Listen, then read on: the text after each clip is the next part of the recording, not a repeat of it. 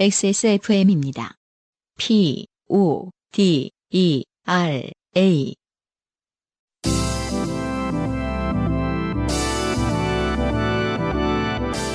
요즘은 팟캐스트 시대.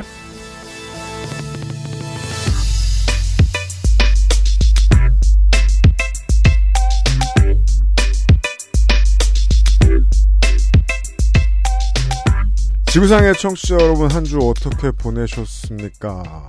어, 북반구나 이때 더운 곳에 계신 분들은 지금쯤 휴가들 많이 가시고요.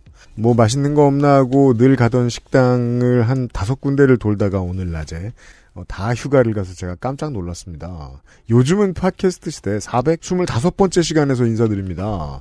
유현수의 책임 프로듀서고요.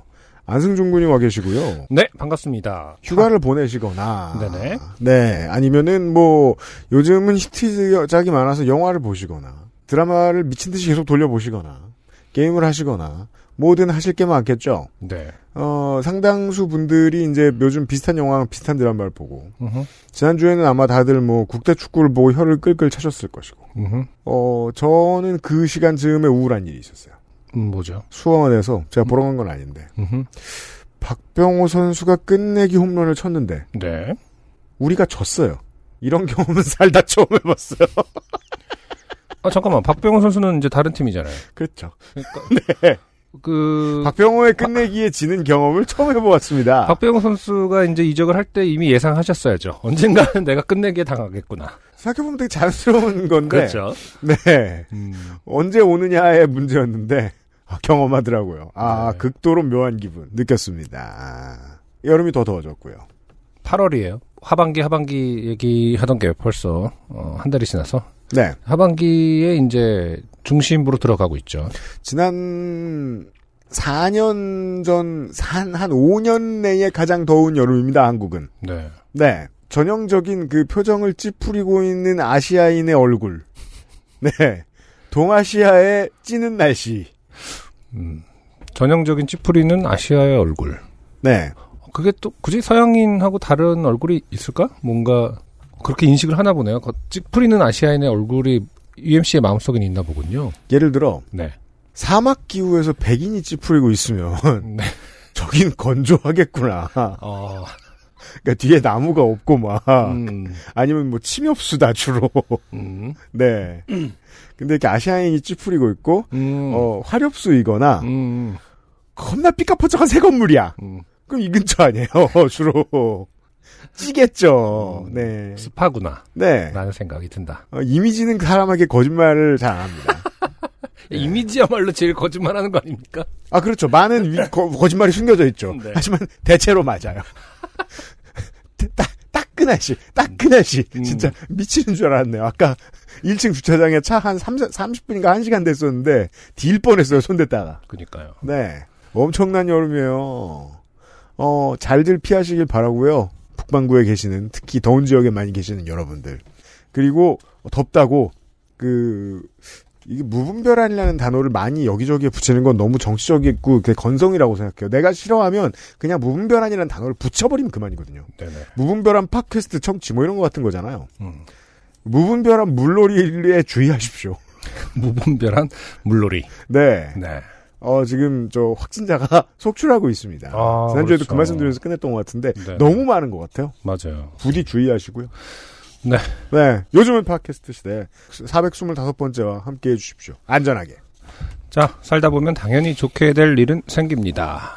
이렇게 얘기하고 나니까 이제 파 씨가 예를 들어서 좀 7년째죠.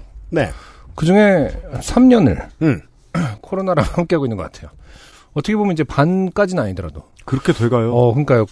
요파시의 긴 히스토리 중에 거의 절반 가깝게 지금 코로나 상황에 대해서 얘기를 하고 있는 것 같아요. 언제부터. 마스크 쓴 코로나, 그 마스크 쓴 요파시가 이제 절반이 돼가는 것 같아요. 그러게 말입니다. 네. 청취자 정말 여러분을 못 본 지도 이렇게 오래된 거예요. 이 와중에 좋게 될 일이 안 생겼다면 음. 당신이 이상한 것이다. 그럼요. 아, 너무 구름 위에 살고 있는 것은 아닌가. 이번 주에도 코로나 관련 사연이 있습니다.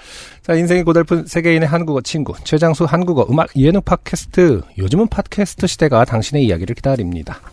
당신 혹은 당신 주변의 어떤 이야기라도 좋습니다. 그럼요. 지난 인생 경험 이야기를 적어서 요즘은 팟캐스트 시대 이메일 xsfm25골뱅이 gmail.com 조땜이 묻어나는 편지 담당자 앞으로 사연을 보내주시면 저희가 모두 읽고 방송에 소개되는 사연을 주신 분들께는 커피 비노에서 더치커피, 주식회사 빅그린에서 빅그린 안티 헤어로스 샴푸를 TNS에서 요즘 치약을, 정치발전소에서 마키아벨리의 편지 3개월권을 꾸루꾸루에서 꾸루꾸루 요파시 선물 edition을, QBN에서 보내드리는 사르락토 1개월분을 XSFM이 직접 보내드리는 XSFM 관현호 티셔츠도 선물로 보내드립니다. 요즘은 팟캐스트 시대는 피부의 해답을 찾다. derma cosmetic 앤서 19 커피보다 편안한 커피 비노 더치커피 완벽 비건 맛집 비 오는 날의 숲 밀키트에서 도와주고 있습니다. XSFM입니다. 오늘은 인도네시아 만델링 어떠세요? 독특한 향, 쌉쌀한 맛, 입안 가득 차오르는 강렬한 바디감. 특별한 커피가 필요할 때 가장 먼저 손이 갈 커피. 가장 빠른, 가장 깊은 커피비노 인도네시아 만델링. 샬롯을 잘 튀기면 그 맛은 기가 막히지. 제주에서 난 송화버섯도 아주 일품이고. 그렇지만 그걸 집에서 어떻게 만들지? 시장에서 1kg을 사서 먹으면 난 영원히 쌀국수를 싫어하게 될 거야. 하지만 비 오는 날의 숲이 우리 집에 있다면 어떨까요? 완전히 신선한 제철 식재료로 10분 만에 쉽게 만드는 파스타와 쌀국수.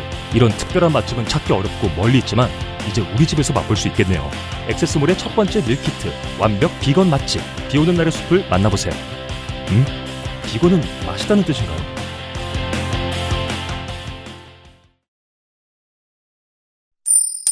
좋게 된 광고주. 유면상 PD 오셨는데요. 네. 아니, 이- 안녕하십니까. 그 아니, 왜 이렇게 마음이 급해? 난 인사 좀 합시다. 네. 아니 이 BPM이 너무 빨라서 마음이 급해졌어요. 아, 이그 음악에 대해서 좀 얘기를 나눠보고 싶네요. 왜요? 아니, 좀 제작자. 제작자. 아니 이 여태까지 CM송과는 좀 사뭇 다른 결이다. 이게 이제 음, 여기 들락날락하는 사람 중에 떨렁 다섯 사람. 그렇죠. 어, 저와 정규직 그리고 안승준만 알고 있고 구분할 수 있는. 네. 어, 왜냐면 음악 해본 사람들이니까. 어 근데 뭐 유현상 PD도 음악을 했었고 네. UMC도 했었고 서상준 민정수석도 했었고 저도 했었고 네. 지금 윤세민 에디터만 에이터는 한 이제 적이 음악 하던 없군요. 사람들을 매겨 살리는 일을 좀 했었고요, 잠깐. 그, 굉장히 하대하는 그런 직업. 그게 제일 신성하죠. 네. 홍대에서는. 그, 이제, 어, 이 다섯 사람만 알고 있는 간단한 토막 상식. 네. 어, XSFM의 광고 음원은 사장 음원과 음, 유면상 음원이 있어요. 그렇죠. 어, 어, 사장놈은 쓸데없는 실험을 해요. 그 프로듀서 지향의 어떤 음악관과 네. 어, 그 플레이어 지향의 플레이어 성향의 네. 어, 음악관이 나눠질 수 있죠. 네. 음. 어, 이번 것은 사뭇 어, 무대에서 공연을 하고 싶은 마음이 담겨져 있는 듯한 네. BPM과 어떤 적극적인 그 뭐라고 해야 될까요? 그 믹스다운이 독특하죠. 스프릿이 느껴지네요. 어. 네. 음. 어, 한국 음원, 한국 광고 음원답지 않게 음악이 작아요. 음. 이게 제가 이제 그런, 그것도 실험이랍시고 실험을 한 거죠. 그렇군요. 그 왜 그런 얘기 들으셨어요? 음. 그, 저, 외국인들이 그 우리말을 배운 다음에 이제 우리나라 드라마나 영화를 볼 때 허탈해 한다는 점. 뭐죠? 배우고 들어도 안 들린다. 음, 현장에서는 이렇게 얘기해요.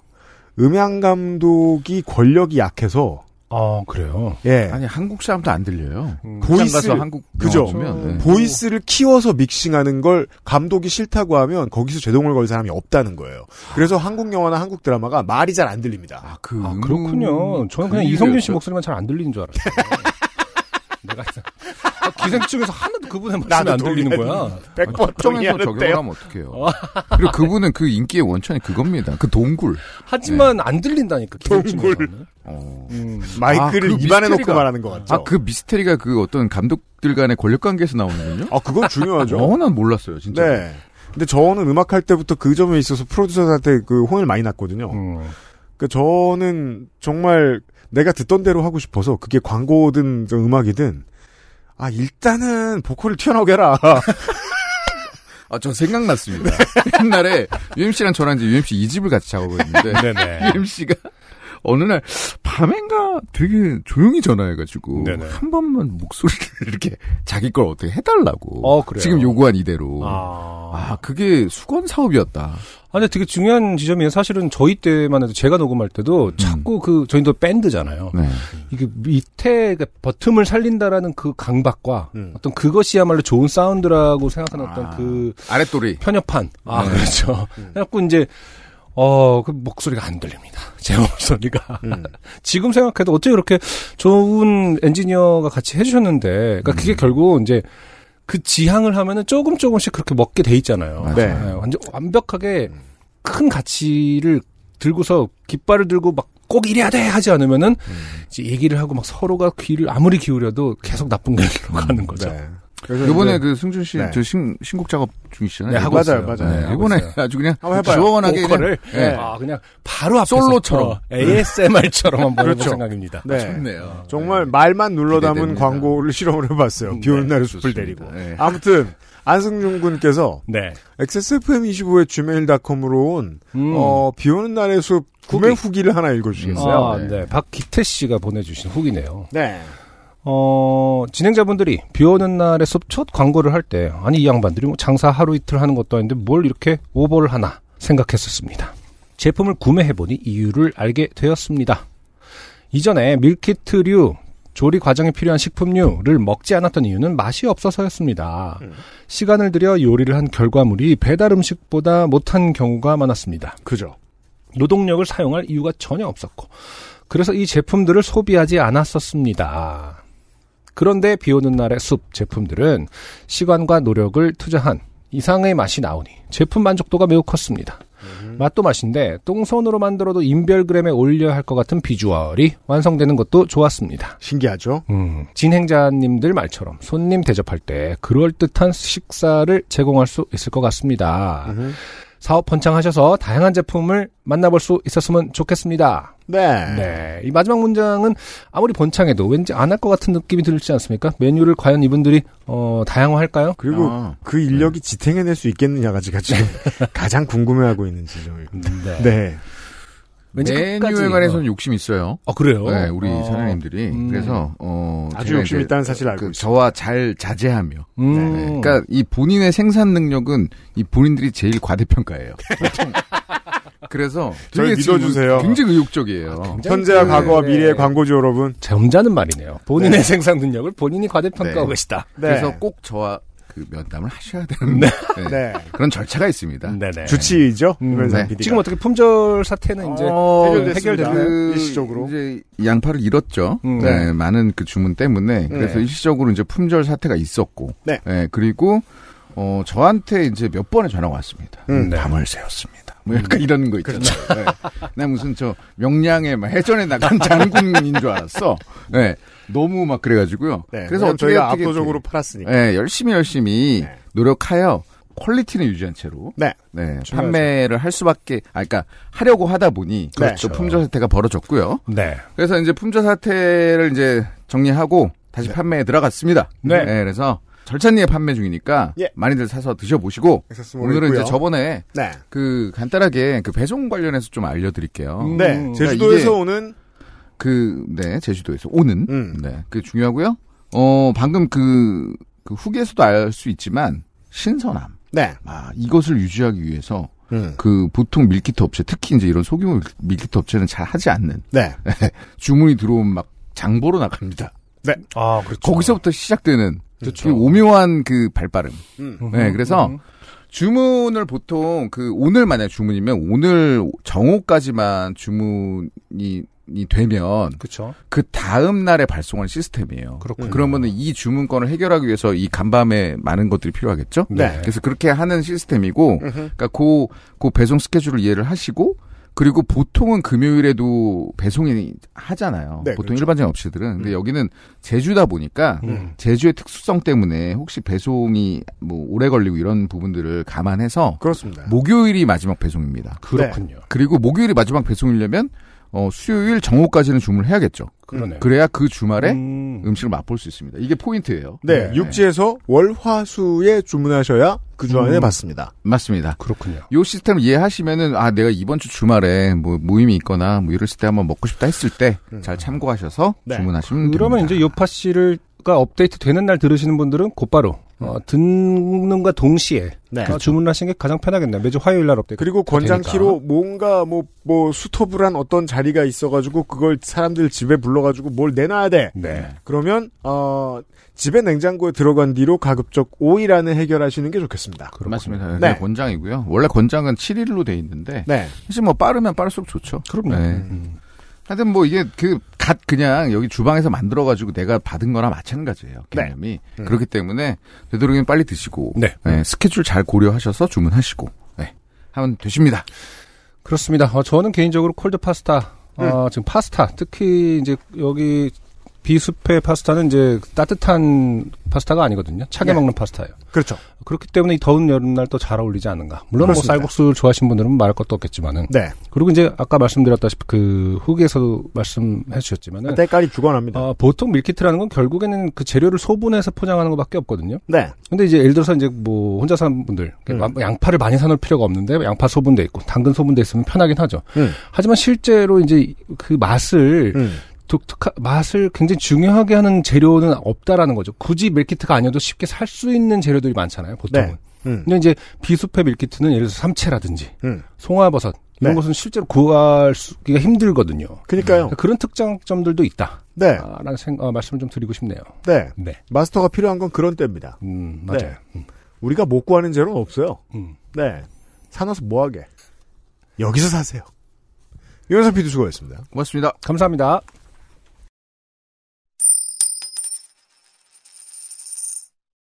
문효연 씨의 후기만 소개해드리죠. 겁나 말씀이 많으셨는데 네. 일단은 저희를 타박해 주기도 하셨고요. 어 누가 요새 음. 종이 촘촘장 쓴다고 어, 뭐라고? 종이 촘촘장 어, 쓴다고 그니까요. 종이 걱정을 하냐 이 노인네들아 이러면서 음. 저희, 저희를 타박해 주셨는데 네. 자 저 핑계 저도 변명. 종이 촘촘장 안 썼어요. 음, 근데 제가 이제 제 친구들 중에 어 좀 늦게 결혼한 아, 아주 늦게 결혼한 축이거든요. 그런가요? 그래서 음. 제 앞에 친구들은 다 종이 썼어요. 그렇군요. 예, 예. 음흠. 그게 기억이 나요. 네네. 음. 그래서 그렇게 말씀드렸던 거고 나도 안 썼어요. 아무튼. 네. 후기에는 뭐 종이에 대한 구박은 없습니다. 그건 잘랐습니다. 네. 네. 가전제품을 세트로 샀는데요. 남친 엄마가 무슨 돈으로 샀냐고 남친에게 물었대요. 여기서 이 남친이 이제 과거 형일 테고요. 네. 네. 지금은 이제 남편이긴 합니다만은. 음. 몰라, 효연이가 사던데? 그러니까 남친 엄마가 진심으로 깜짝 놀라면서 세상에 모아둔 돈이 모아둔 돈이 있었나 보네. 그랬대요. 크크크 그거 제 생명보험 들어놨던 거 깬 거예요. 나 죽으면 그 돈 남편이 가져간다 생각하니 생명값으로 식기세척기나 사는 게 낫겠더라고요. 음. 네. 저희가 이제 문현 씨가 진실만을 말했을 거라고 판단을 한다면 문현 씨가 지금 어느 시- 시점 혹은 저 신혼 초기 언제쯤에. 남편의 생명보험을 들었을 가능성이 농후하다고 추측됩니다. 갑자기 생각나네요. 우리가 지금 부산 팟캐스트 시대였나요? 문효연 씨를 직접 뵀을 때 아, 네. 문효연 씨의 주식 사연 같은 게 있지 않았었나요? 그래요? 어, 아마 그랬을 거예요. 그랬다던 것 같기도 주식을 뭔가 시작을 해서 아마 제가 볼 때는 모아둔 돈은 그때가 더 많았을 것 같아요. 그 이후로 이제 아, 모아둔 돈은 없어졌다. 그래서 게다가 지금은 뭐 더 없을 겁니다. 뭐, 뭐 결혼 때문도 있겠지만. 네. 네. 아무튼 뭐 다시 한번 축하드리고 네. 여전히 그 저 계속 얘기하지만 인친이잖아요. 음. 어, 엄청나게 놀러 다니십니다. 지금 그 웨이크보드 타시고 아, 음. 실력 근데 진짜로 이분은 음. 굉장히 그 뭐랄까 음. 빨리 습득 빨리라고 하는 번 하면은 끝을 보시는 그래요? 분 같아요. 되게 잘 타시더라고 이제는. 음. 어 그리고 이제 결혼 사연이 나가고 나서 네. 많은 이제 요파시 팬들이 요파셔들이 네. 어, 축하 인사를 음. 어, 아, 그래요? 어, 댓글로 달아주고 계시고 음. 친히 또 음. 어, 대댓글을 달아주시는 것 같아요. 그렇군요. 항상 취한 채로 대댓글을 네. 달아주시는 것 같은데. 아. 네. 원래 취했을 때 들어가 댓글 달고 그런 게, 예, 중년의 네. 습관. 네. 음, 음. 어, 요파 씨 어떤 부산 왕 네. 문효연 씨에게 궁금하신 분들은 인스타로 모르- 가보세요. 네. 네. 우리 청취자분들 중에 사연 한, 사연 한 번이라도 소개된 분들 대부분 인스타에 어딘가에 서식하고 계시더라고요. 맞아요. 네. 문현 씨 다시 한번 축하드려요. XSFM입니다. 스트레스 받고 있어? 티나, 피부 트러블. 지워줄게. 엔서 나인텐이니까. 바이오 시카덤으로 빠르게. 건조한 피부 깊숙이. 단 하나의 해답. 엔서 나인텐 시카판테놀. 어, 일상적 팬데믹 사연. 네. 송동호 씨 아주 오랜만입니다. 네. 저희 아버지는 1차 아스트라제네카, 2차 화이자, 3차 모더나를 접종받으신 백신 컬렉터입니다. 네. 각각 다른 백신을 맞으셨군요. 네. 동네마다 또 랜덤 뽑기 운도 있고, 그리고 굳이 아무거나 맞으라고 해도 꼭 둘러보고 올게요 같은 소리를 하고 나가는 사람이 있고, 제가 저 맞던 데에서 직접 본 적이 있습니다. 그렇군요. 아, 특정, 특정 그 선호하는 백신이 있었는데 그게 아니니까, 예. 그러면 둘러보고 올게요, 그러면서. 혹은 뭐 컬렉터였는지도 몰라요. 제가 가던 동네의 그 정형외과 거기 저는 거기는 늘 똑같은 백신이었거든요. 그렇구나. 그래서 기분 전환을 하고 싶으셨는지 모르겠습니다만. 네. 아버지. 어느 백신이 확실히 효과가 좋은지 모르니 이것도 맞아보고 저것도 맞아보자. 라는 게 아버지의 주장이었습니다. 음, 하지만 올해 3월 1차부터 3차까지 모두 백신을 맞은 것이 무색하게 오미크론 확진 판정을 받으셨습니다. 네. 잘못된 문장이죠. 잘못된 문장이죠. 네. 확진이 됐는데 안 아픈 거죠. 그렇죠. 네. 백신은 안 걸리려고 맞는 게 아니라. 걸렸을 때안 아플 수 있도록 하는 것이 최종 목표다. 그러니까 아이가 미래에 건강하기 위해서 지금 오만 더러운 짓을 막 하면서 굴러다녀요. 네네. 근데 감기 안 걸리잖아요. 음. 부모가 봤을 땐 사실은 걸렸는데 안 아픈 거죠. 그럴 수 있죠. 접종을 백신의- 했으니까. 그렇습니다. 정확합니다. 네. 아버지께서는 자가격리 기간 내 백신 덕분인지 코로나 바이러스 증상이 심하지는 않았다고 하셨습니다. 네. 일주일의 시간이 흐르고 그렇게 완치 판정을 받으신 아버지 시간이 흘러 4차 백신에 대한 접종 안내를 보시고는 저에게 4차 예약을 부탁하셨습니다. 네. 그러나 오미크론을 겪은 지 얼마 되지 않았기에 체내에 항체가 아직 있을 것 같기도 하고 확진자에 대한 4차 백신 접종에 대한 명확한 지침이 없어. 오, 음흠. 없어요 요즘? 네. 제가 아직 어, 4차 대상자가 아니라 아니 4차 백신 접종에 대한 명확한 지침. 일단 그렇죠. 50세 이상인 건 알고 있었는데 음. 네, 그 외에는 뭐 잘 모르겠네요. 명확한 지침이 아니라 어, 한번 걸 오미크론에 걸렸던 사람에게도 효과가 어, 있는지는 음. 밝혀지지 않았다. 뭐 이런 기사를 본 적이 있는 것 같네요. 아, 네, 그 네. 얘기는 음. 더 들었습니다. 질병관리청에 문의했더니 완치 판정을 받은 사람의 경우 4차 백신은 접종을 희망하면 접종받을 수 있다는 답변을 해주셨습니다. 네. 아버지께 상황을 설명해드렸고 4차 접종을 조금 미루게 됐습니다. 그렇군요. 그렇게 4차 접종에 대해 잊어버리고 지내던 도중 동네 이비인후과를 방문하신 아버지는 진료 중 의사 선생님께 4차 접종에 대해 물어보셨다고 합니다. 아버지, 선생님은 4차 접종하셨나요? 의사 선생님. 네, 저는 이번에 새로 나온 백신으로 접종했어요. 아, 새로, 나, 아버지, 아, 새로 나온 백신 괜찮던가요? 지난번 백신은 접종 후에 너무 힘들었거든요. 후- 후유증은 없었나요? 의사 선생님. 예, 뭐 별다른 후유증은 없었습니다. 지금 바로 접종 가능하신데 하실래요? 아버지. 음, 그럼 뭐 온 김에 백신 접종해 주세요. 야, 이게 이제 뭐, 뭐, 저, 저, 1차 총합 뭐 97, 8% 이렇게 넘어가니까. 네. 요즘은 뭐 기다리고 사람들 몰려들고 이런 일은 하나도 없다고 듣긴 들었습니다만. 네네. 정말 그렇군요. 음, 의사 선생님이 말한 새로 나온 백신은 노바백스였고, 그렇게 아버지는 체내에 새로운 백신을 수집하셨습니다. 그리고 집에 돌아오셔서 이 사실을 어머니께 말씀드리자 어머니는 깜짝 놀라시며 어머니 어?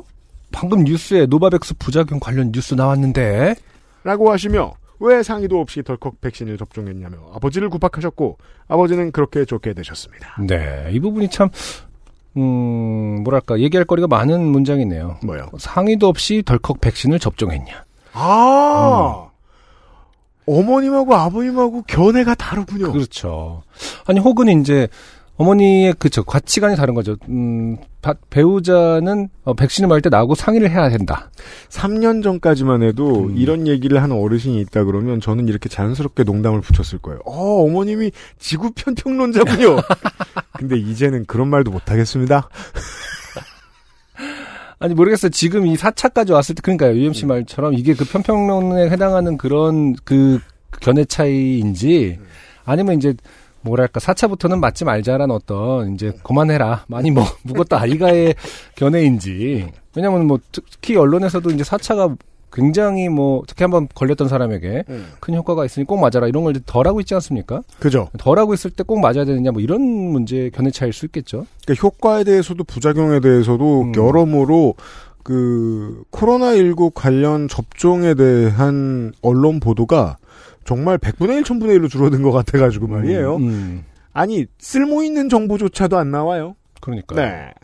어쨌든 어머니가 이제 anti-vaxxer라는 뜻이 아니라 그러니까요. 이제 알 수도 그 없어요. 파트너에 대한 그 생각이 어떻게 보면 sweet한 거고요. 그러니까 음. 같이 가- 같이 부부로서 음, 아, 네, 네. 어, 음. 네 몸인 네 몸이지만 음. 그런 건 나랑 상의할 수도 있었지 않았느냐. 그죠. 뭐 이렇게 생각하신 어떤 관점. 그럴 수도 있고요. 음. 아닌 사람들도 많을 텐데요, 그렇죠? 음. 그랬구나. 네 몸이니까 네가 알아서 해라. 네. 어, 밥이나 먹자. 이럴 수도 있는 거지 않습니까? 문현 씨처럼 이제 상대의 음. 저 생명보험을 들어주거나 그런 건 보통 이제 저 그것이 알고 싶다에 많이 나오는. 네. 음, 부작용 뉴스가 있었지만 아버지는 아무런 일도 없이 잘 지내고 계시고 지금은 아버지. 그래도 맞기를 잘한 것 같다. 라고 말씀하시며 일상생활을 누리고 계십니다. 다시 한번 확진자가 10만 명이 넘어가고 있다는데 확진 없는 여름 되시길 바라겠습니다. 감사합니다. 총총. 네. 네. 어, 송동호 씨의 음. 간단한 사연이었습니다. 네. 아무튼 뭐 이렇게 새로운 백신에 대한 호기심. 음, 저, 제 입장에서는 동감이 갑니다. 어, 해외에 계시던 아, 긍정적인 일이라고 생각하고요. 네네. 아 그래요? 네네. 저는 뭐 뭐랄까 이제 구형 원리를 제가 뭐 알아봐 얼마나 알겠습니까만 네. 결국은 이런 거잖아요. 이 갑옷이 음, 82% 막아주느냐, 음흠. 어뭐 88% 막아주느냐, 뭐 이 정도의 차이다. 네네. 근데 그걸 가지고 입느냐 마느냐를 고민한다는 게 좀 이상한 거고. 어, 아, 그리고 이제 그리고 이것도 좋은 태도라고 생각해요, 저는. 그러니까요. 그런 긍정적이라는 뜻은 뭐냐면은 음. 기본적으로 이제 어르신들이 특히 최근같이 이제 가짜 뉴스에 너무 노출이 돼 있을 때는 사실 자식 입장에서는 어 이런 태도가 훨씬 더 나쁠 게 없어 보이거든요. 오히려 더 반대로 야 이거 맞지 맞아요, 말라. 맞아요, 맞아요. 이거 뭐, 뭐 하지 말란다. 말라더라. 뭐 음. 이런 식으로 해갖고 그 뭐랄까 논쟁을 촉발시키는 경우가 많지 않습니까? 맞아요. 음, 알아서 자기 저 본인의 어떤 신뢰를 음. 통해서 실행을 해버리시면은 그것도 이런 태도가 훨씬 더 뭐랄까 고- 공존에 더 아, 네, 지금으로서는 어, 합리적인 태도가 아닌가. 맞아요, 음. 맞아요. 네.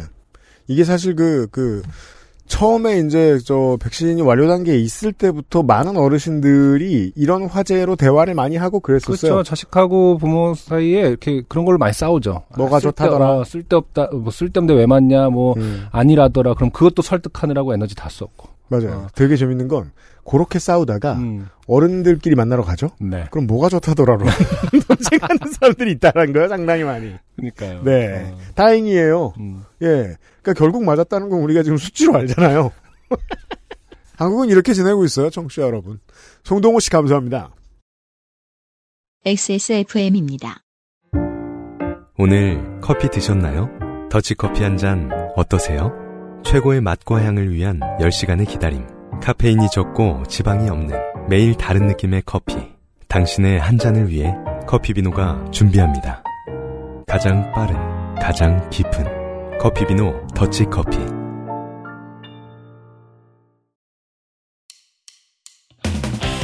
대형 쇼핑 사이트의 밀키트와 비교하시겠다고요? 아이, 액세스몰에서 비 오는 날의 숲을 만나보세요.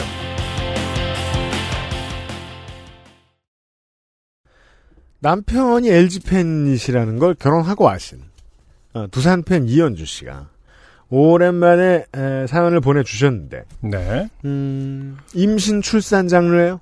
안녕하세요. 두산 팬 이현주입니다. 오랜만이에요. 잘 지내셨습니까? 8월 두 번째 주에 둘째 아이 출산 예정일을 앞두고 지난 금요일에 산부인과 정기 검진을 갔습니다. 와 보름 남았네요. 그러니까요. 두 번째 주면은 뭐 바로 보름이 아닐 수 있죠. 일주일 후일 수도 있는 거잖아요. 지금으로부터. 그래요? 음. 두 번째 주에 무슨 요일인지 모르니까. 네 만나는 사람마다 그 다 두들겨 팬다는 네. 누가요?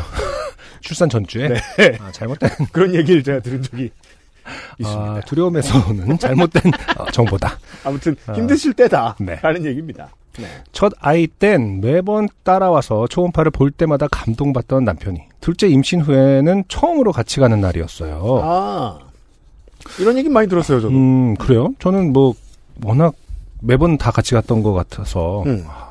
그리고 또 첫째랑 둘째랑 지금 성격이 다른 걸가 음. 그때도 되게 지금 생각해봐도 되게 신기할 정도로 뱃 속에 있는 모습 속에서도 달랐어요. 첫째가 예를 들어서 뱃속 엄마 뱃속에서 더 많이 움직였다면은 음. 지금도 이제 훨씬 활동적인 면을 갖고 있거든요. 아, 예. 둘째는 엄마 뱃속에서도 굉장히 이렇게 뭐 누워 있는 모습이 지금의 성격하고 똑같았거든요. 그런 거 보면 진짜 신기해요. 많이 봐 버릇하면 알 수 있죠. 네. 네.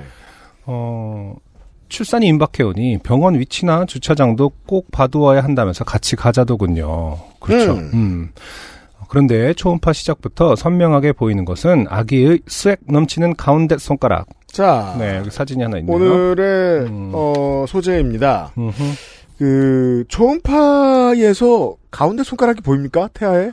어, 뭐 지금 거의 이제 출산일에 가까우니까 저희가 지금 짤을 손가락이 다 보고 보이죠. 있고 그 음, 네. 이 짤은 이현주 씨 뱃속을 표현하는 어, 초음파 사진인데요. 네네. 이것은 가운데 손가락이 아니라고 말할 수 없습니다. 네, 네. 명확합니다. 네. 근데 이제 제가 얼마 전에도 친구들하고 가운데 손가락에 대한 노- 그 얘기를 한번 한 적이 있는데 아 그래요? 네. 저는 이제 가운데 손가락을 펴면요. 네. 제 손가락이 좀 길, 길고요. 네. 어, 이렇게 하게 되거든요. 네.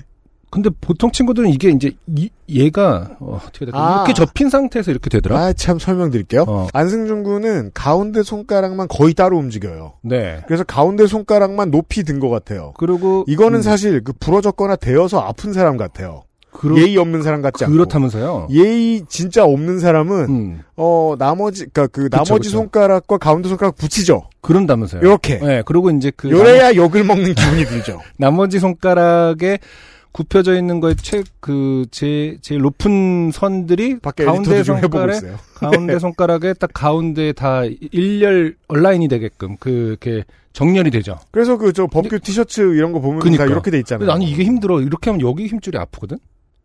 아 진짜요? 어, 저는 이렇게 해야 편해요. 이렇게 하는 게 힘들어요. 그럼 얘가 구부러져요. 그건 노화지 스트레칭. 아니야. 아니 저 여기 저 근막을 좀 풀어줘요.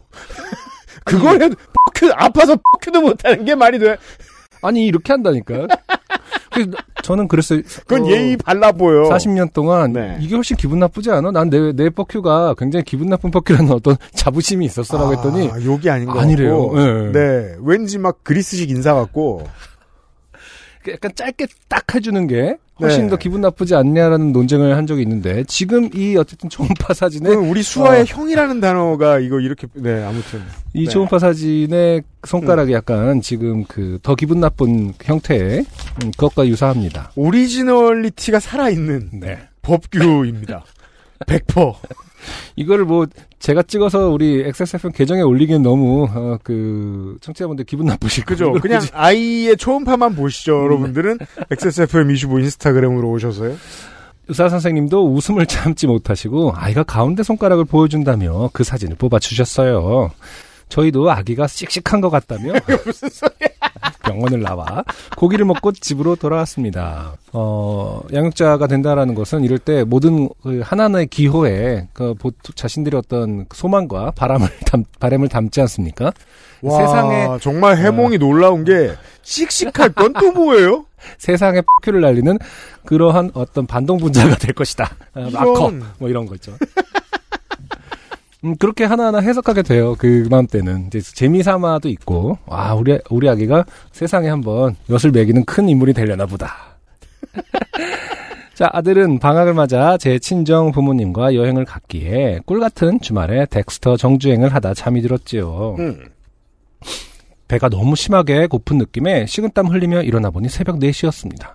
비몽사몽간에 냉동 피자를 데워서 먹고 샤워도 땀도 씻어내고 텍스터도 좀 더 보고 있는데 뭔가 느낌이 이상해서 설마 설마 하며 병원에 전화를 걸었습니다.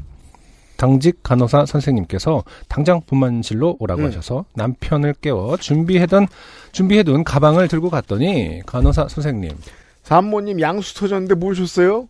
라며 분만 준비를 서두르셨어요. 두 번째 출산이지만 첫째 때와는 다른 진행에 진통 오는 걸 배고픈 줄 알고 어, 피자나 먹은 나란 여자. 그렇군요. 이게 왜죠? 음. 진통제를 과다하게 이건 좀 걱정해야 되는 문제 아닐까요? 아니 이거는 그런 진통과는 상관없죠. 네. 그, 너무 그 아무튼 어쨌든 첫째 이후에 음. 아 이렇겠지라고 예상하는 것 때문에 더 헷갈릴 아, 수 있죠. 예, 예, 예. 왜냐하면은 어, 이거는 아니었으니까라고 이제 생각할 수가 있는 거니까요. 근데 또 이런 분들 많으시더라고요. 완전히 다르게. 첫째 때와 둘째 때 양상. 아, 네, 그런 얘기는 음, 완전. 다르게. 근데 이제 그렇게 이렇게 출산 직전에 뭘 먹는 경우가 있는지는 좀- 물론 뭐 그런 경우도 많겠죠. 인류는 어쨌든 어쨌든 배가 뭐 고프거든요. 답을 찾아놨겠죠. 어, 꼭, 꼭 출산 전에 피자를 먹는 사람은 있어 왔다. 뭐 이런 데이터가 있을 수 있습니다. 그럼요. 급히 와주신 의사쌤은 어제 가운데 손가락 보여주던 아기라며 호탕하게 웃어보시, 웃으시곤 아이를 받아주셨습니다. 아, 나갔군요, 이 아, 친구 벌써. 빅엿을 예고했나봐요. 예. 그렇군요. 벌써 출산을 한 상태입니다. 세상에 태어났습니다. 음. 축하드려요. 여차저차 7시간의 진통 끝에 순산하여. 와, 7시간의 진통이 이렇게 한 문장으로 여차저차로 이렇게 어, 묘사가 됐지만 네. 정말 어마어마하게 이것도 고생을 신기합니다. 네. 음. 지금은 병원에서 덱스터를 마저 보며 사연을 씁니다. 어, 그럼요. 누가 태어나면 누가 죽어야 되거든요. 특히 나쁜 사람들이요. 마이애미 앞바다에 음, 버려줘야 네. 됩니다. 어, 세상은 계속 청소가 돼야 되니까 네. 새로운 생명이 더 살기 좋은 곳을 만들기 위해서. 싱글 때부터 XSFM 들으며 결혼도 하고 첫째도 둘째도 낳았고 앞으로 지옥 육아하면서 마르고 닳도록 들을 예정이에요. 감사합니다. 함께 늙어가는 카테고리에 사연 하나 추가해 봅니다. 아, 함께 늙어가는 카테고리 좋습니다. 네. 밖에 나가면 거대한 불판 위를 걷는 느낌이라던데 다들 더위 조심하시길요. 네. 모르긴 해도 이현주 씨는 아마 한 2주 동안은 밖에 나올 일이 없을 수 있죠. 2주면 됩니까? 보통의 이제 루틴이 네. 곧바로 이제 일단, 네, 예, 거기로 가시고. 예, 네. 가시니까요. 음. 보통 뭐 한 3일에서 5일 정도 병원에 계시다가 네. 가시니까 어쨌든 뭐 불볕 더위 잘 피하고 나오시길 바랍니다. 건강하시고요. 네. 예전에 이제 그런 얘기 들었단 말이에요. 한국은 산후조리원이라는 데가 있고 거길 너무 오래 간다. 네. 라며 여기에 충격받았다는 사람들이 있는 거예요. 음, 다른 나라 사람 중에. 네. 음흠. 근데 이제 주로 이제 북미 대륙이죠. 음흠. 이 사람들은 몰랐던 거죠. 그렇죠. 자신들이 태어나는 날 아이를 낳고 집에 오는 날 그렇게 많은 마약성 진통제를 맞았다는 것을. 음. 네. 아, 그래요. 마약성 진통제를 준대요? 상당히 투여된다고 들었습니다. 어. 그렇잖아요. 상식적으로 집에 걸어서 오는 건 이상하잖아요. 보통은 이제 떠돌아다니는 얘기는 워낙 그 체형 뭐냐 체질이 달라서 서양 사람들과 뭐, 뭐 많은 부분에 다르니까 그런 거라더라 뭐 이런 그러면- 얘기가 있었죠. 한 가지가 남죠. 음. 이민간 양반들은 그럼 또 왜 당일날 집에 오나? 문화에 적응하기 위해서 일을 안 다물고. 아, 힘든 일입니다. 음. 짱 박혀 계셔야 되고. 그래서 이제 그런 걸 역학적으로 추적하는 게 이제 과학자의 몫인데 네. 아, 그 치즈를 많이 먹었더니 이제 괜찮네 뭐 이러면서 이제 먹는 거 위주로 어, 역학을 해본다든가 그럴 수 있죠. 어, 그 주말간에 이제 비도 많이 오고 때로는 땡볕도 내리고 그랬었습니다. 네. 비 올 때 이제 그 식구들 집에 있고 저는 빵 사러 밖에 이제 읍내에 나갔다가 네. 저는 제 신발 미끄러질까만 걱정하면 되는데 음흠. 비가 이제 갑자기 오니까 네. 유모차를 몰고 있던 아버지가 네. 도라에몽처럼 음흠. 어딘가에서 갑자기 유모차 커버를 떡 꺼내더니 그렇죠. 착착착착 이렇게 붙이는 거예요. 아 이렇게 야, 신경 쓸 거 되게 예, 많구나. 누구나 도라에몽 주머니가 있죠. 네. 네. 그 주머니의 실제 크기를 보고 정말 깜짝 놀랐는데. 이현주 씨 준비 잘 하시고요. 감사합니다. 다시 한번 출산을 축하드립니다. XSFM입니다. 트러블? 보습? 투명도? 안티에이징? 단 하나의 해답. Answer Nineteen. 오늘의 마지막 사연은 김도원 씨의 짧지 않은 사연. 네. 어, 최근에 많이 뵙는 분이죠. 어, 이렇게 주석을 달아주셨는데 진짜로 어, 한 1년 좀 넘는 기간 동안 다섯 번이 소개되셨네요. 네. 그렇죠? 무려 어, 임영웅 씨 콘서트 티켓팅 성공한 얘기도 아, 그러네요. 네. 네. 김도원 씨였죠. 이분이 쓰셨습니다. 네. 안녕하세요. 지난주에 어느 날 점심시간에 돼지국밥을 먹을까 뼈다귀 해장국을 먹을까 고민하며 사무실을 나섰습니다. 네. 돼지국밥집은 가깝고. 이게 이제 서울 지방로로서 어, 불쾌한 지점이죠. 네. 돼지국밥이 가까운 삶을 살기가 참 힘들어요. 음, 이분은 저 경남권에 사셨었던 건가요? 뭐 가능성은 높지만 음, 사실은 뭐 어느 지역인데 돼지국밥만 가까우신 걸 수도 있고 그러게요. 아무튼 부러워요. 네.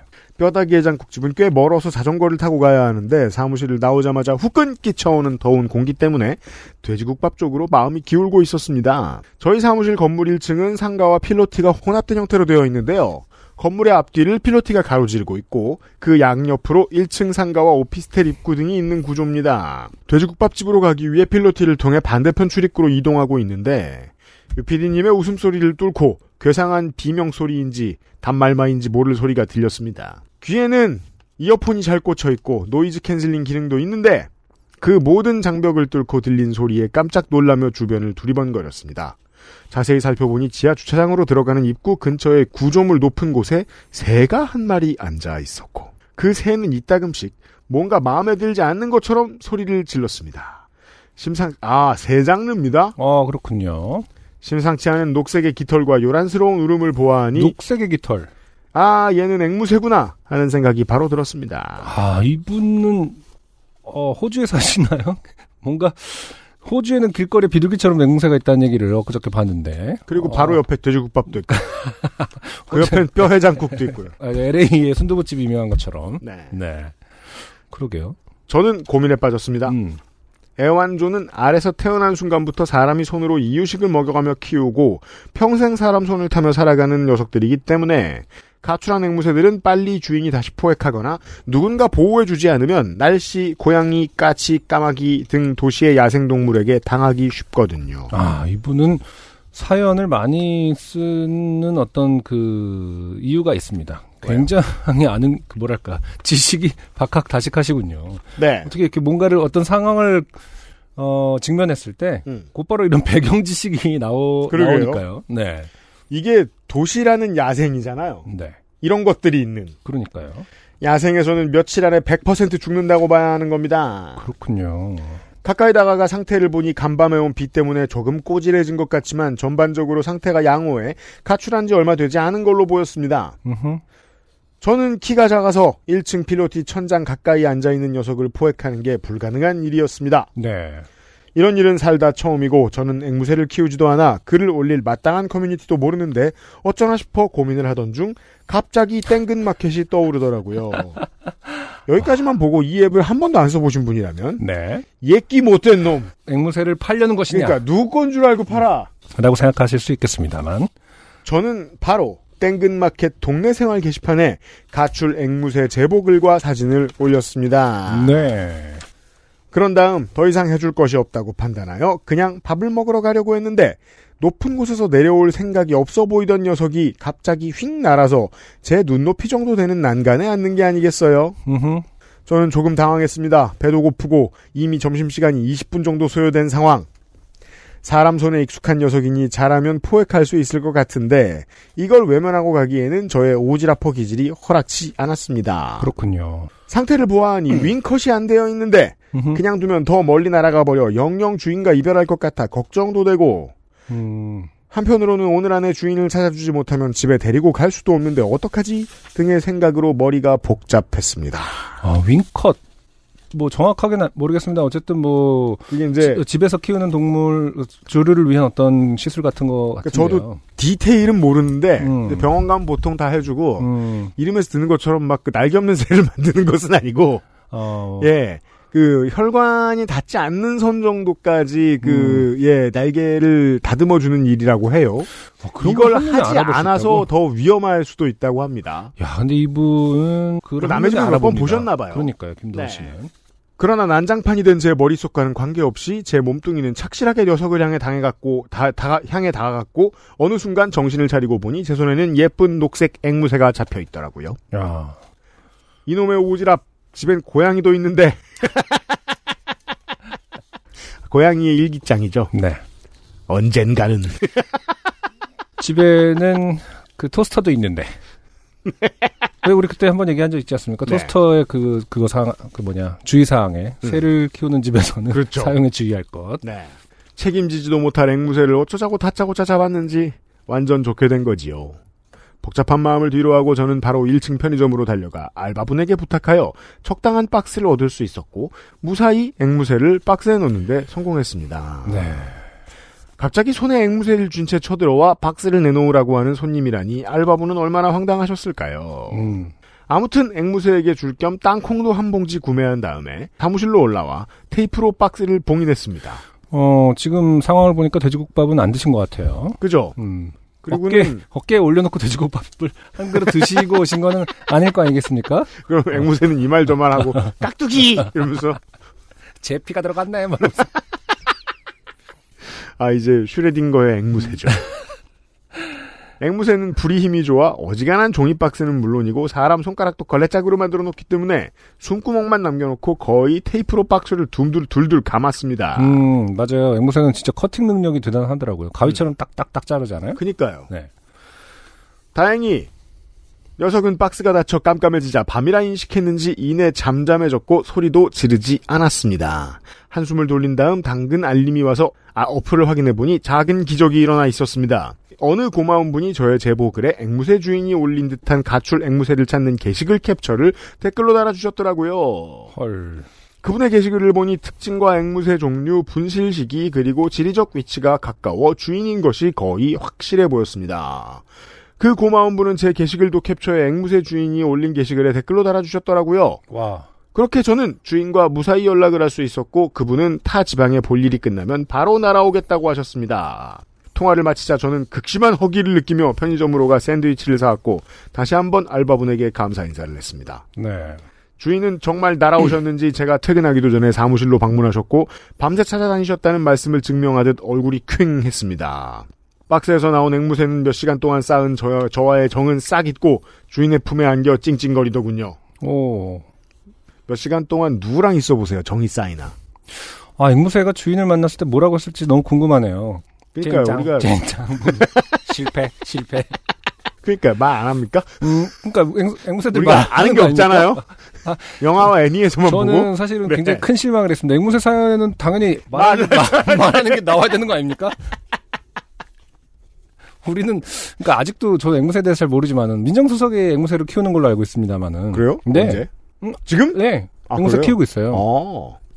그러니까 모든 사람이 이제 다 앵무새라고 하면 다 물어볼 거예요, 그렇죠? 어, 말 잘하냐고 아, 그렇죠.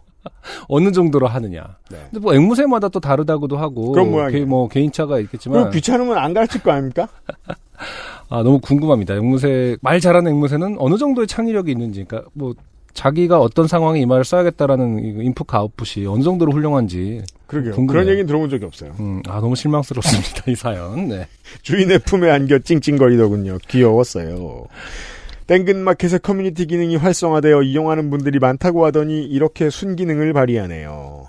쓰고 보니 너무 특정 앱 광고 같아서 안 뽑힐 것 같긴 한데 그냥 보내봅니다. 근데 광고라고 할 수도 없는 게 어차피 다들 알고 계신단 말이에요. 한국에 그러니까요. 사시는 아, 분들은. 근데 정말 대단한 것 같아요. 음. 지역 기반의 매- 중고 매매 서비스를 이렇게 이용하게 되는 어떤 왜냐하면 습관처럼?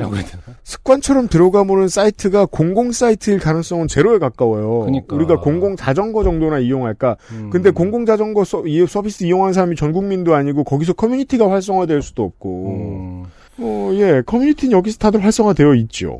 음. 그럼 이만 줄입니다. 안녕히 계세요. 자, 최초의 앵무새 사연이었습니다. 네. 말을 하지는 않았습니다. 실망, 실망, 실망. 앵무새 후기 기다려요. 자, 아직 남은 게 많아요. 저희가 사연을 다 읽었는데 일단은 탈락자들이 많은데요.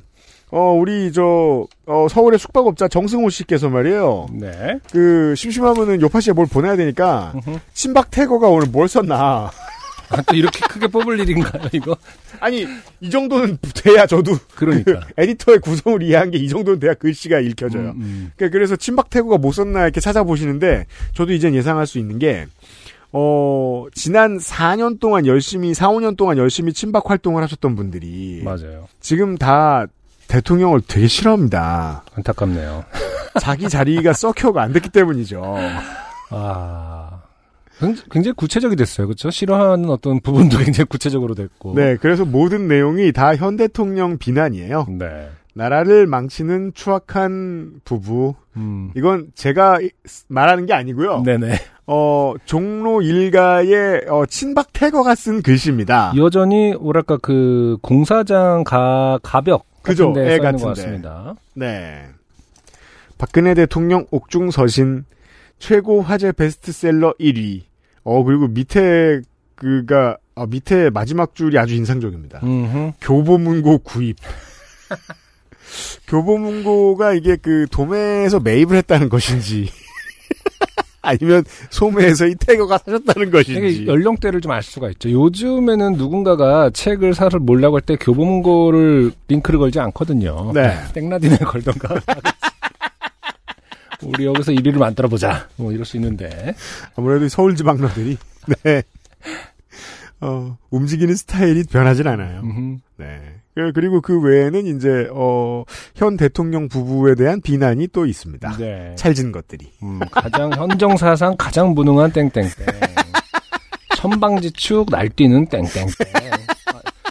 아, 천방지축 날뛰는 어, 천박한 땡땡땡. 아, 훨씬 더 길어졌습니다. 근데 우리가 이제 지난번에 봤기 때문에 저는 그 아마 저 에디슨도 기억할 텐데 어 서체가 네, 동일인입니다. 음, 확실하죠. 네. 네. 탄핵 무효 그분입니다. 네. 어 서울 도심 지방에는 이런 일이 일어나고 있고요. 음흠. 네. 어 그리고 끝으로 어 공익을 위해서 이원철 씨가요 그 이민하실 때 이민할 때요. 네. 이민, 여행 갈 때도 아니고 이민으로, 이민할 때 이민으로 출국을 할 때. 네. 어, 출국할 때, 그, 12번 게이트에 가서 한참 있다가, 음. 112번 게이트라는 걸 막판 알아가지고, 네. 공항에서 뛰어갔다는. 이럴 때 앵무새라도 있었으면. 112번. 100, 망할! 112번. 뭔가 이상해. 망할, 망할, 진짜. 그렇게, 어, 진짜 어울린다. 망할, 망할. 네. 어, 여행 및, 어, 오랫동안 못 봤던 가족 친지, 어, 지인들 만나러 왔다 갔다 하시는 분들 많죠. 네. 네. 공항 오랜만에 갔다고, 어, 어색하실 텐데, 에, 정신 똑바로 차리시고요. 저희들은 정신을 똑바로 차리고, 공정하게, 7월에 요즘은 팟캐스트 시대, 그레이티 스티치의 트랙들을 뽑아내겠습니다. 네. 네. 벌써 또, 그레이티 스티치를 뽑을 때가 됐네요. 7월에도 좋은 사연이 많았죠. 자, 일단 저는 4개의 사연을 뽑았습니다. 우선, 어, 421회의 황모 씨의, 네. 에, 아버님이, 음흠, 그, 유튜브에서 주워 들은 걸 음흠. 계속해서 떠들고 있는 옆에서. 그렇죠. 너 비트코인 아니야? 내가 알려줘. NFT 아니야? 네. 네. 그래서, 어, 불효심이 생겼다는. 그러게. 저는 처음 들은 단어여 갖고 좀 생경, 아, 뭐, 신박했습니다. 사상 최초의 불효심 사연. 네. 효심이 아니라. 그렇습니다. 중요한 발견이 있었기에. 네. 뽑아놓고요. 음흠. 422회의 정경준 씨의 사연. 네. 어, 태국에서 미이라가 돼서 오신 썰. 음흠. 화상을 입으셔가지고. 그렇죠. 이 이야기. 네. 네. 어, 래시가드를 재발견한 이야기가 있었고요. 자, 424회의 당근 이야기. 네. 네. 애기 세탁기. 음흠. 흥정하는. 어, 그러고 보니까 최근에. 그것도 저 인스타에 좀 올려놔야 되겠네요. 어, 땡근이 자주 등장하네요. 네. 그만큼 우리 삶의 어떤 중요한 부분을 차지하고 있습니다. 문지연 씨의 사연. 네. 아니다. 그 사진으로 보면 기분 나빠서 굳이 뭐 보여드릴 필요 없을 것 같아요. 기분 나쁘지만 저희한테는 웃겼습니다. 네. 그리고 어 이게 이제 마치 그 정당의 공천관리위원회처럼 굳이 주고 싶지 않은데 네. 아, 안 주기도 뭐합니다. 네. 어 문효연 씨의 어, 워낙 또 큰, 큰 이벤트를 공유해, 결혼식 준비 사연, 네, 공유해 주셨으니까요. 결혼식 준비 사연 네. 이렇게 네 개를 뽑아놓도록 하겠습니다. 저는. 네. 네. 그렇게 가도록 하죠. 좋습니다. 이번 8월 한 달도 청취자 여러분 잘 부탁드립니다. 다름이 아니고 아, 사연을 최대한 많이 보내달라고요. 제가 지금 저 어, 대본에 안 썼는데 네. 지금 막 왔어요. 음, 뭐가요? 김재린 씨, 아, 재린 씨. 네 지난달에 월장원 좋은 친구를 둔. 후기가 왔습니다. 아, 그렇군요. 안녕하세요. 와 저 장원 헐. 요새 아찔하게 갓생을 살고 있어서 XSFM 팟캐스트를 제때 못 듣고 밀렸는데요. 토요일 아침에 강연을 듣고 집에 와보니 주문한 기억이 없는 택배가 있길래 뜯어보니 월장원 포상이었어요. 어, 그 월장원에 당선된 뉴스보다 선물을 먼저 받으셨군요. 깜짝 놀라서 뜯고 육성으로 어 뭐야 이거 했잖아요. 어머니에게 장원이라고 자랑하니 어 라고 하셨고 참 뿌듯하겠다. 뭐 약간 이런 느낌이죠. 방학이고 하니까 간만에 친구를 만나 통닭을 사주려고요. 엄마랑 외식도 하고요. 누가 보면 저희가 돈 준 줄 알겠습니다. 그러니까 저희에게 외식 상품권은 없었는데. 사연을 보낼 땐 종강할 무렵이었는데 오늘은 2학기 수강 신청하고 왔어요. 2학기도 다치거나 아프지 않고 보내고 싶네요. 어디갔냐. 3년 전 그때 엄마를 간병하면서 앞으로 점점 엄마가 여기저기 몸이 아프겠구나. 그러니까 앞으로는 어릴 적에 엄마가 나를 돌봤듯이 내가 엄마를 돌봐야겠구나 하고 마음을 다졌어요. 지금도 힘들 때면 그때 다짐한 걸 잊지 않으려고 합니다. 이번에 받은 티셔츠까지 해서 제가 가진 XSFM 티셔츠 떼샷을 첨부합니다. 세 장이니까 트린티지요? 이번에 티셔츠를 발매하면 XSFM 티셔츠로 4대 천왕 또는 액조디아를 만들 수 있을지도 모르겠습니다. 이 영광을 현재 진행형으로 저를 견뎌주고 있는 친구와 어머니에게 돌립니다. 네. 많은 사람들에게 예전보다 훨씬 더 많은 사람들에게 영광스러운 일입니다. 네. 요파시 월장원. 음, 여러분들도 도전하실 수 있습니다. 언제든지.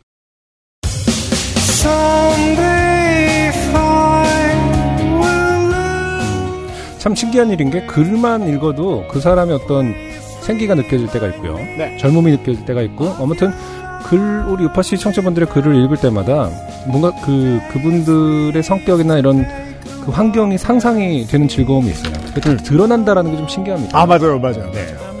어, 김재리 씨는 앞으로도 계속 계속 어, 바보 같은 일을 하고 다닐 것 같다. 아, 그렇습니다. 굉장히 설레는 마음으로. 곧 또 만나실 것이고. 네. 어, 우리는 또 다른 월장원을 곧 만나게 될 것이고. 쉼 없이 도전하고 있는 청취자들을 쉬지 않고 계속 만나고 있습니다. 425번째. 2022년 8월의 첫 번째. 요즘은 팟캐스트 시대를 마무리하도록 하겠습니다. 안승준 UMC고요. 윤세민 에디터가 편집하고 있습니다. XSFM이에요. 안녕히 계십시오. 감사합니다. XSFM입니다. P, O, D, E, R, A. And so